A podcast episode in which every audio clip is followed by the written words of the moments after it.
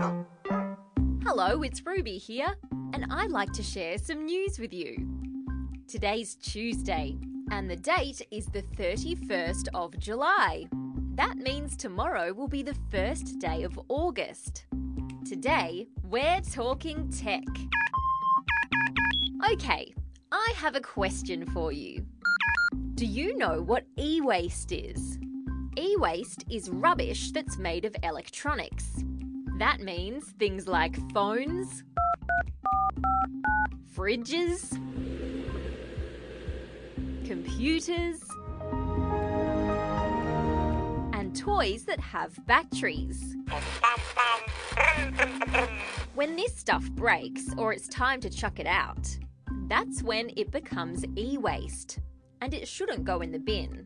It can be put in a special e waste bin and be recycled and used again. There's a lot of precious stuff inside our e waste. There are precious metals like copper and sometimes even gold. These metals can be used again and again, and that means less rubbish and a cleaner, greener world.